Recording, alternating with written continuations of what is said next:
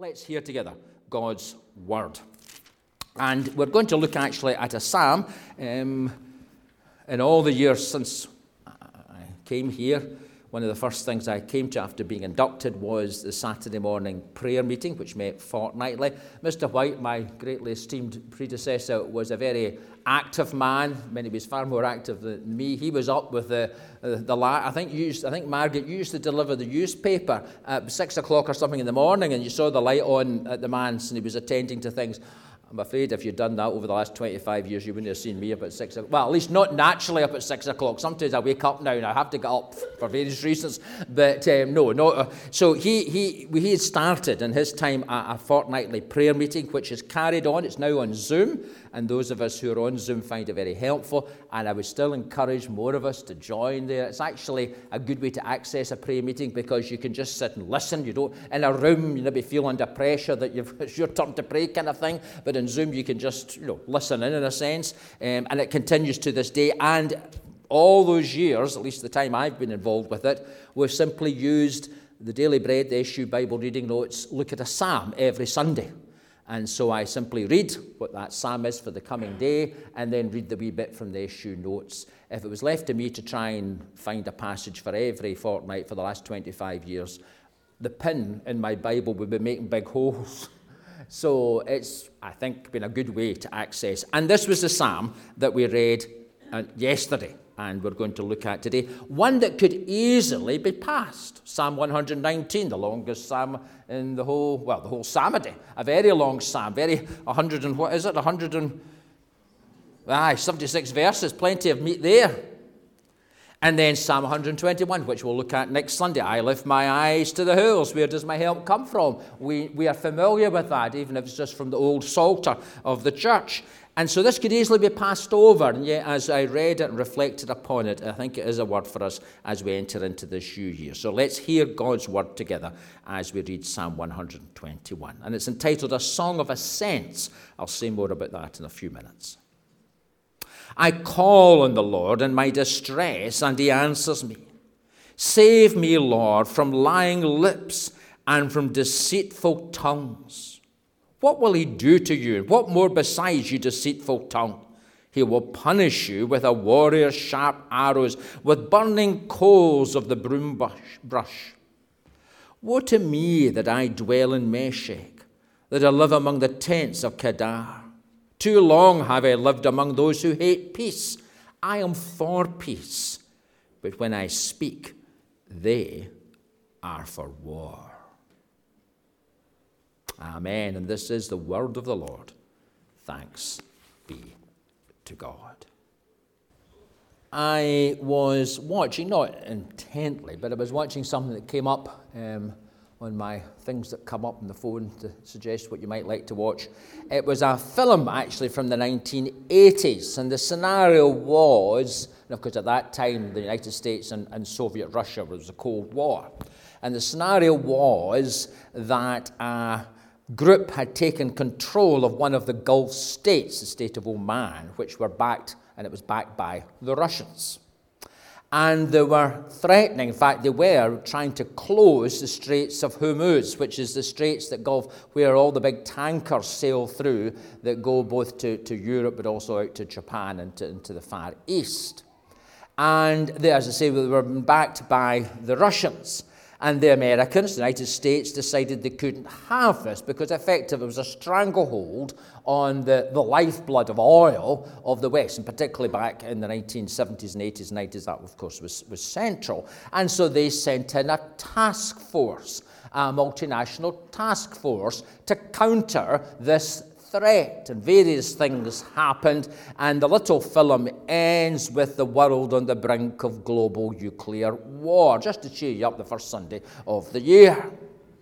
And, because, and we live today, in a sense, we live today, and some of you will recognize the Straits of Hormuz, it's in the news today. And a group, not a country, but a group um, from Yemen, are using missiles to target tankers sailing through. One was tank, sunk just the other week, not sunk, damaged just the other week, a, a, a, Dutch tanker. And guess what? The Americans have sailed in, sorry, um, but your, your friends have sailed in um, with British naval and other forces as well to defend the straits.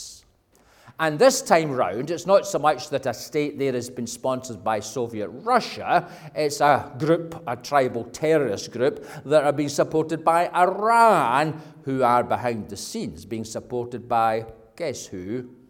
Russia and China. Nothing changes. All may change, but Jesus never. So true, and we'll reflect on that.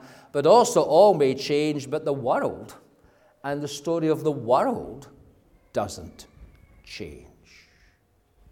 Um, we were watching a program during the week of Michael Portillo and one of his walking tours of the Pyrenees, but he was talking about when he was the defense secretary back in the 1990s and those heady days when, with the collapse of the Soviet Union and countries in Eastern Europe having their freedom, there was peace.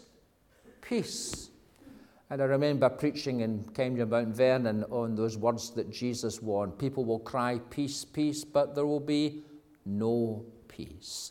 The illusion of peace for a season, yes, but no lasting peace. People come at Christmas time and we reflect on the Prince of Peace. And if you listen, sadly, often to many of church leaders, bishops, archbishops, and others, if you listen to them, sadly, often they will talk about how this era of peace is just about to begin, if only we try harder.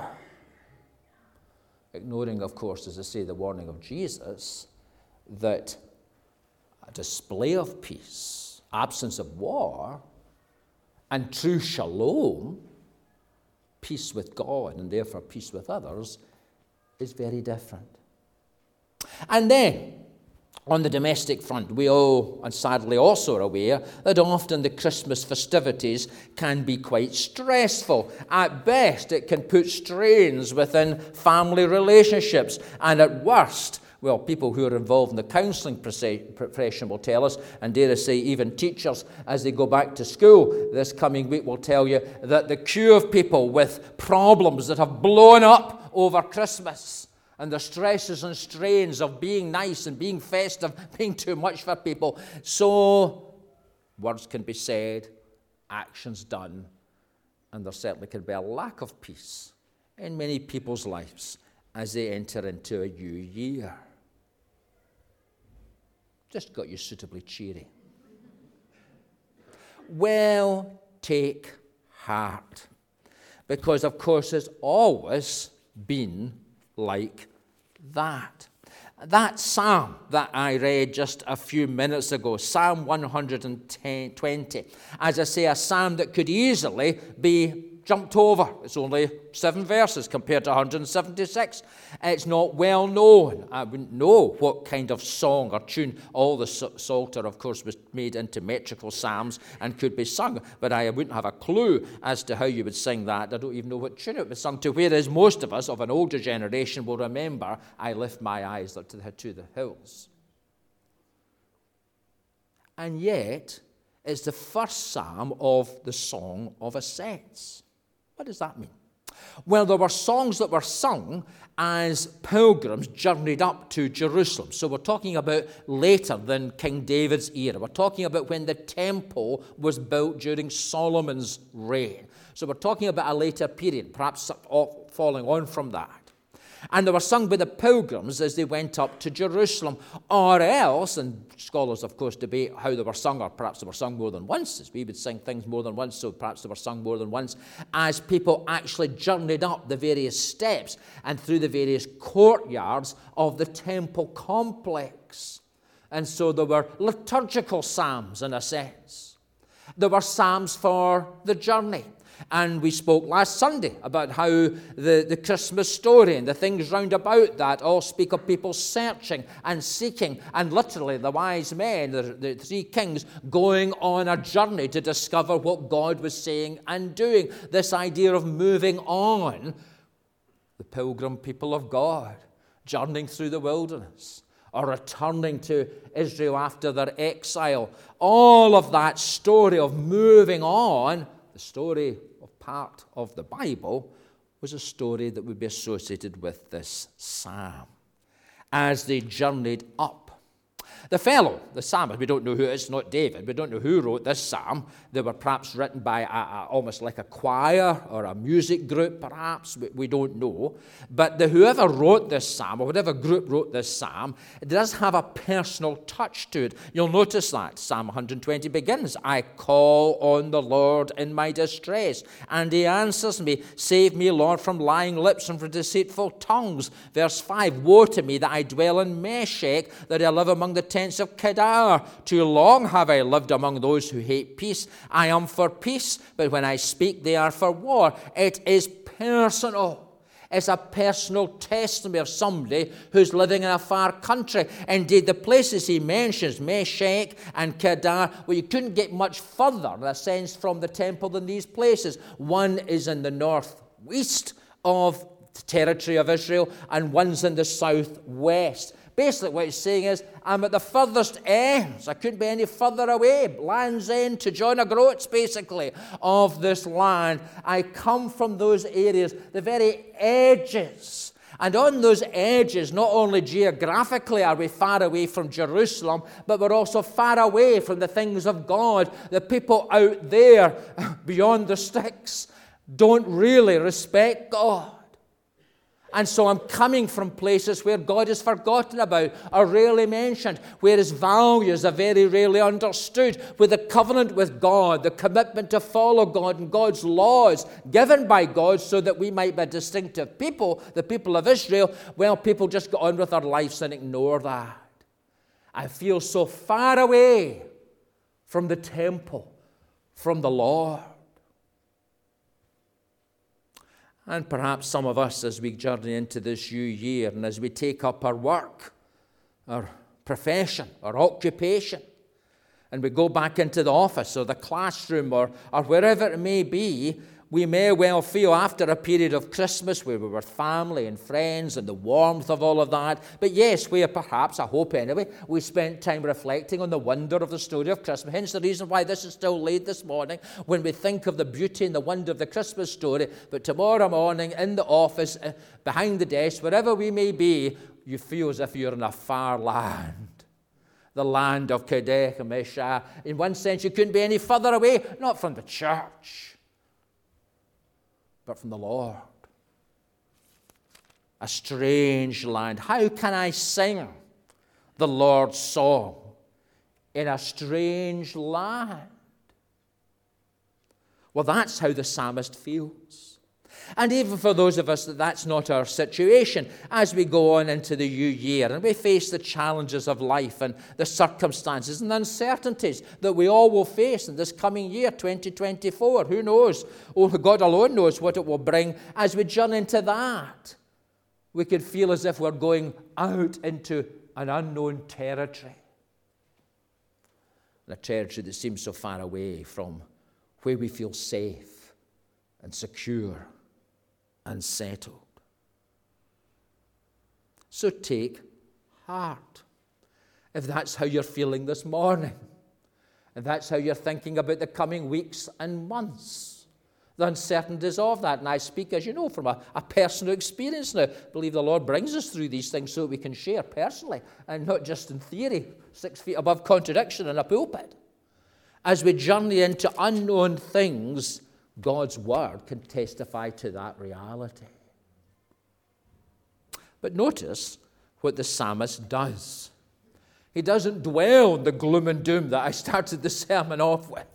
He doesn't dwell on the uncertainties and how awful all of that is. He, we, we're told right at the very beginning, I call on the Lord in my distress, and he answers me, Save me, Lord. He responds by talking to God about the situation. And again, there are different ways people respond with what's going on in the world, what goes on in our society, what goes on in our own domestic environment or in the workplace. We can sometimes just try and retreat into our own bubble and ignore it as much as we can, although Although sometimes when it's in our working environment or within our domestic affairs, it's really not possible to do that completely. But we can try and kind of within ourselves go away into a wee bubble. And we do that sometimes to protect ourselves. And there is a place for that. We can go quiet. Elizabeth, no doubt, would notice I go quiet, especially if I read some of the things that might or might not happen to me, and you have take time to digest that. Of course, we need to do that. But, but do we just stay in that bubble and hope it all goes away? Or else, well, we can just go with the flow. It's easier just to go with the way things are, to accept the way things are said, to, to conform to this world because it causes less stress and strain. We all have ways of coping and dealing with things, some good, some not so good, some so so. But for the believer, for the psalmist, the very first thing we read of is he calls on the Lord. He seeks him out as he goes on this journey. And as he reflects on the environment that he lives in, it's not that he ignores that, he's challenged by that, but he talks about that to God. And very simply, do we do that in our circumstances? Tomorrow morning, this coming week, into your hands I commit my spirit. My times are in your hands, I leave them there. Do we seek the wisdom of the Lord? Remember the words from the book of James that we are to seek and ask for wisdom, not doubting, but believing that the God that we believe in is the God who not only sent his Son, Jesus Christ, but that Jesus is wisdom incarnate. And the Holy Spirit takes from that wisdom incarnate and makes him known to us. And so we can have divine wisdom. How do we navigate through on that journey through office politics or through what's stayed in the staff room or what goes on within the complex domestic relationships we might have. How do we discern God's way? Well, we ask. And again, last Sunday we ask, and we will receive. We seek, and we will find. We knock, and the knowledge and the light of God is open to us. And that's what the psalmist does. He seeks the Lord. And as believers, we can do that with, that with a degree of confidence. Remember the words of Jesus said to, to the disciples as they met with him in that upper room as they faced all the uncertainty of the coming days, as the dark clouds of opposition really seemed to overshadow everything, as Jesus himself had told them what was going to happen and the, the challenge that that was going to be. But right at the very end of that big discourse, he says, As I've told you these things, so that in me you may have peace. In this world you will have trouble. But take heart, I have overcome the world. I have told you these things so that in me you may have peace. In this world you will have trouble, but take heart, I have overcome the world. We come to one who faced the ultimate enemy, not the straits of Hormuz, or not that relative who's a pain to put up with at Christmas, or that friend who's disloyal and unfaithful. He faced the prince of darkness. He faced not just physical death, but the torment of all of that on the cross. My God, my God, why have you forsaken me? He has entered into that place. That's why Emmanuel, God with us, means so much. If God was with us when the sun, is, sun was shining and everything was well and everything's life carrying on, well, well, that's fair enough, but that wouldn't really mean very much because, of course, the clouds come, the rain comes on, the chill of the winter appears. God with us in the midst of all of that because He has been there and even more than we have been there descended into hell, and on the third day raised from the grave.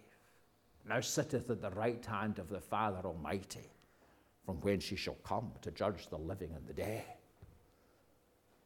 And the psalmist, even though he was looking forward to that ultimate fulfillment of that messianic promise, he could testify that the Lord would save him, would deliver him, would journey with him, yea, even through the valley of the shadow.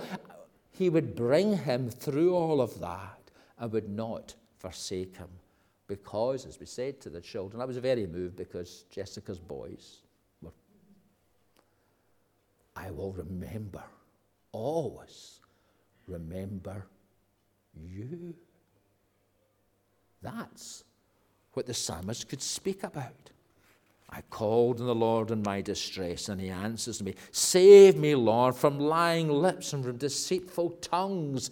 The father of lies delights in causing trouble. He is the, he is the cause of war whether it's in a global context or within domestic circumstances or the tensions of our working environment or within a community. He delights in that. He likes to throw in the grenade and then jump back and see the mess it causes. He rejoices over what's happening in Israel, Gaza, of what's happening in Ukraine, of what's happening in all the other parts of the world we don't hear about very much here in the West, but in Asia and Africa. But he also delights in the domestic turmoil and the tensions that he causes. Only the Lord can save, for he's overcome him. How do we know that? Because the grave is empty, the cross is empty. Our Lord is risen. He is risen indeed. And because of that, we can know that even in those dark places, His light still shines. And as John tells us, the world can neither understand it nor overcome it. He will deliver us from lying lips, from deceitful tongue, from all the things that would seek to come in and undermine our faith and seed cynicism, skepticism, and so much more that's so evident in our society today. But lastly, that doesn't mean, therefore, we just kind of shut down. Look, verse 3 and 4. What will he do to you? What more besides you, deceitful tongue? He will punish you with a warrior's sharp arrows, with burning coals of the broom brush. For too long have I lived among those who hate peace. I am for peace, but when I speak, they are for war. The psalmist was going to have to speak out for God. And that's not easy when we know the kind of response we're going to get. When we can already tell the story as if the script's already been written, at best we're going to get the odd look. We may then get the cold shoulder. But at worst, we may get a full frontal assault. The psalmist, I'm not suggesting that tomorrow morning some of us go into our work where there's problems and we say, What will he do to you? And what more besides you, deceitful tongue? I'm sure that when you go down very well where you are. He will punish you with a warrior's sharp arrows, with burning coals of the broom bush. I'm not suggesting this, you literally take the psalmist's words and use them in that environment. But what does it mean for you in whatever situation you face to stand for that which is righteous and just and true? What does it mean for you to speak up for those things? What does it mean for you and for me to remind people, however wise we need God's wisdom to do it, that actually there's a day of judgment coming and there's a reckoning. We all will have to give an account of what was said and done. That's basically what the psalmist is saying there. You think you're going to get away with that, Mr. Putin or whoever, but you won't. That's what the leader of the Russian Orthodox Church should be saying to the president of Russia. Do you think he does? No. But he should be. He should be standing in the Kremlin and saying, God will hold you to account. How do we do that? How we need wisdom in order to fulfill the commandments of Jesus. Blessed are the peacemakers, for they shall inherit the earth. What does it mean to speak for peace when others are for war? When others like to stir it or to push their own agenda? I was out with someone on Friday for lunch and who'd been very much involved in the clinical profession as a GP, and His comments were very insightful, speaking about the National Health Service, not about the workers who are caring for people and everything else, but the politics that go on in the administration and in the running of the NHS. What does it mean for someone to stand up and to challenge that? And to say, no, you're not getting away with that. But we have that calling to be salt and light, to stand for truth in the midst of the deceit and lies of our age. Because the psalmist says, I am for peace. I think it's important to clarify what he means there. The word used, peace, is the word the shalom of God which is not primarily the absence of conflict of war. Indeed, one can hardly read the Bible not to see that God actually at times uses conflict and war to fulfill his purposes. And so, this is not a verse saying that we should all be pacifists and that we should never take up arms against our enemies or stand up against a bully and call him out or her out and, you know, I'm not saying physically bring them down, but, you know, there's a place for that. Place for that.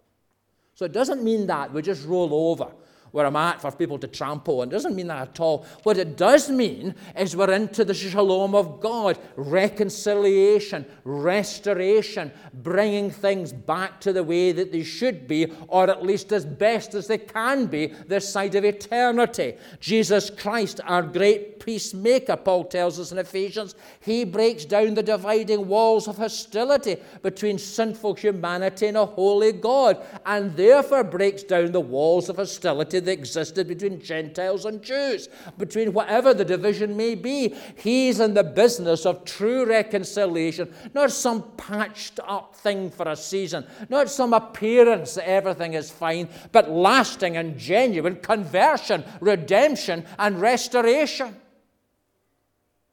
I am for peace. And that may mean, as I say, challenging and calling out those who are for war. And that will be costly. And again, we only need to look at the Prince of Peace and the crown of thorns on his head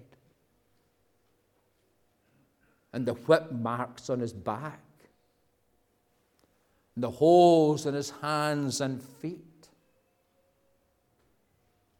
The one who could declare victory, it is finished, as the Prince of Peace over the perpetrator of war. What does it mean for us as we go into this new year to follow that through? Where we live, amongst who we are with, in our office, in our community. And yes, even in the church, although thank God by His Spirit, He does, I would have to give Him praise and glory, He does maintain a bond of peace amongst us, but never take that for granted.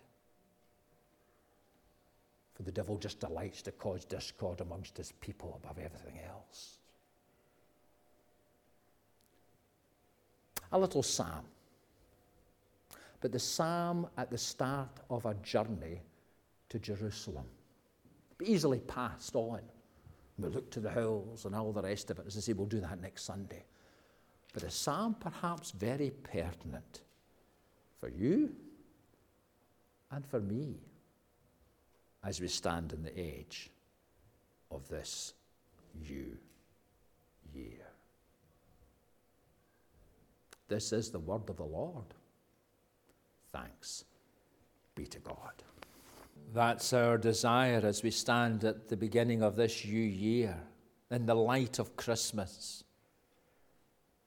That in our lives, in your church, in this place, you would be glorified. And Lord, you are glorified when, Lord Jesus, you are seen and heard and expressed in our life and in our living.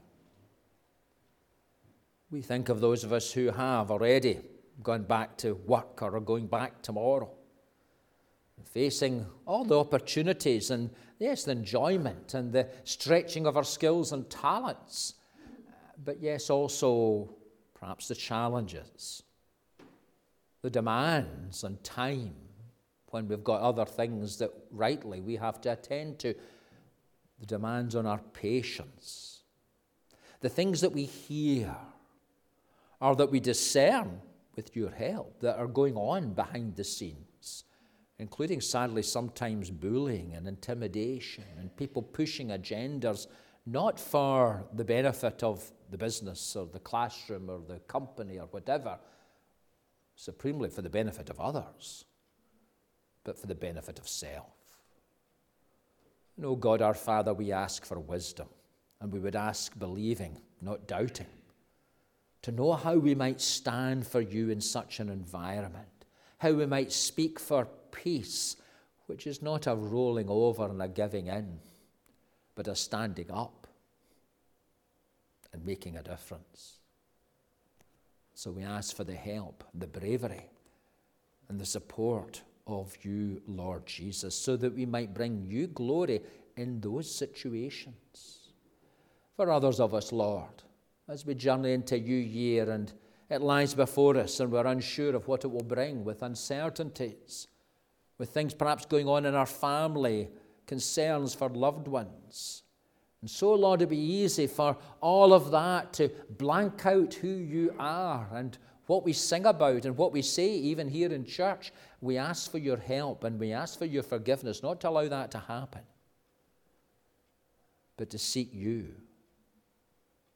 to delight in talking to you about what troubles us, knowing that you have overcome the world, confident of the promise again drawn from your word that you give us a peace that the world cannot give, a peace in the midst of the storm, a peace in the midst of the challenge and the crises, a peace that gives us hope, even perhaps when, humanly speaking, hope has gone. We thank you that those wise men journeyed and brought their gifts of gold and frankincense and myrrh to baby Jesus. Gold for a king, frankincense for a great high priest, myrrh for one who would die, but who would rise again. Fix our eyes on you, Lord Jesus, the author and perfecter of our faith, so that we might journey with you into this coming year for your glory and in your name we pray. Amen.